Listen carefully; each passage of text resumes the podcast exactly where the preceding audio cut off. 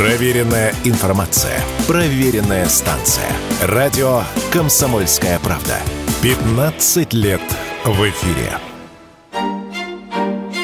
Количество туристов, въезжающих в Россию, увеличилось в полтора раза. Об этом заявили представители туроператоров и гостиничных сетей. По итогам 2023 года в Россию поехали не только путешественники из Китая, но и из стран Юго-Восточной Азии и Ближнего Востока. Самыми популярными направлениями для визитов иностранцев стали Москва и область. Туда совершена треть всех визитов. Следом идут Санкт-Петербург и Ленинградская область, а также Амурская область. Помимо этого, многих иностранных путешественников интересует и русский север. Однако, как говорят эксперты, даже такой серьезный рост по сравнению с 2022 годом лишь капля в море, потому что суммарно количество въехавших туристов составляет лишь 10% от доковидного периода, даже несмотря на все действия, которые совершает Россия для увеличения туристической привлекательности. Об этом радио «Комсомольская правда» рассказал вице-президент Российского союза туриндустрии Юрий Барзыкин поток возрос, но обольщаться не следует, потому что если внутренний туризм, он и восстановился, и даже превзошел доковидный период, выездной поток восстановился порядка там 60 с лишним процентов, то въездной он упал на 90 процентов. Поэтому объективно это низкая база. И, конечно, второй фактор – это те энергичные меры, которые были приняты для инициирования въездного потока. Это прежде всего законодательные меры меры по электронной визе. Кроме того, безвизовый групповой обмен восстанавливался и с Китайской Народной Республикой, и с Ираном было подписано такое соглашение.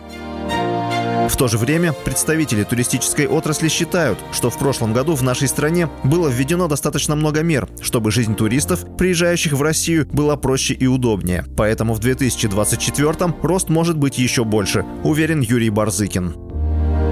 23 год создал реальные предпосылки. Ну, а этот год, я думаю, уже будет реально расти. Весной поток. Важно, конечно, логистику развивать, расчеты. С марта 22 года ни виза, ни мастер-карт наши гости не могут этим инструменты пользоваться, поэтому тоже в прошлом году был принят закон, который позволяет вводить механизм расчетов. Но он в прошлом году, скажем так, не успел сработать, а в этом, думаю, уже будет работать. Основные будут у нас сегменты сегменты потребителей это, конечно, Китай, Юго-Восточная Азия, Латинская Америка. Так что в целом есть те, кто желали бы к нам приехать. Нужно обеспечить им эту возможность.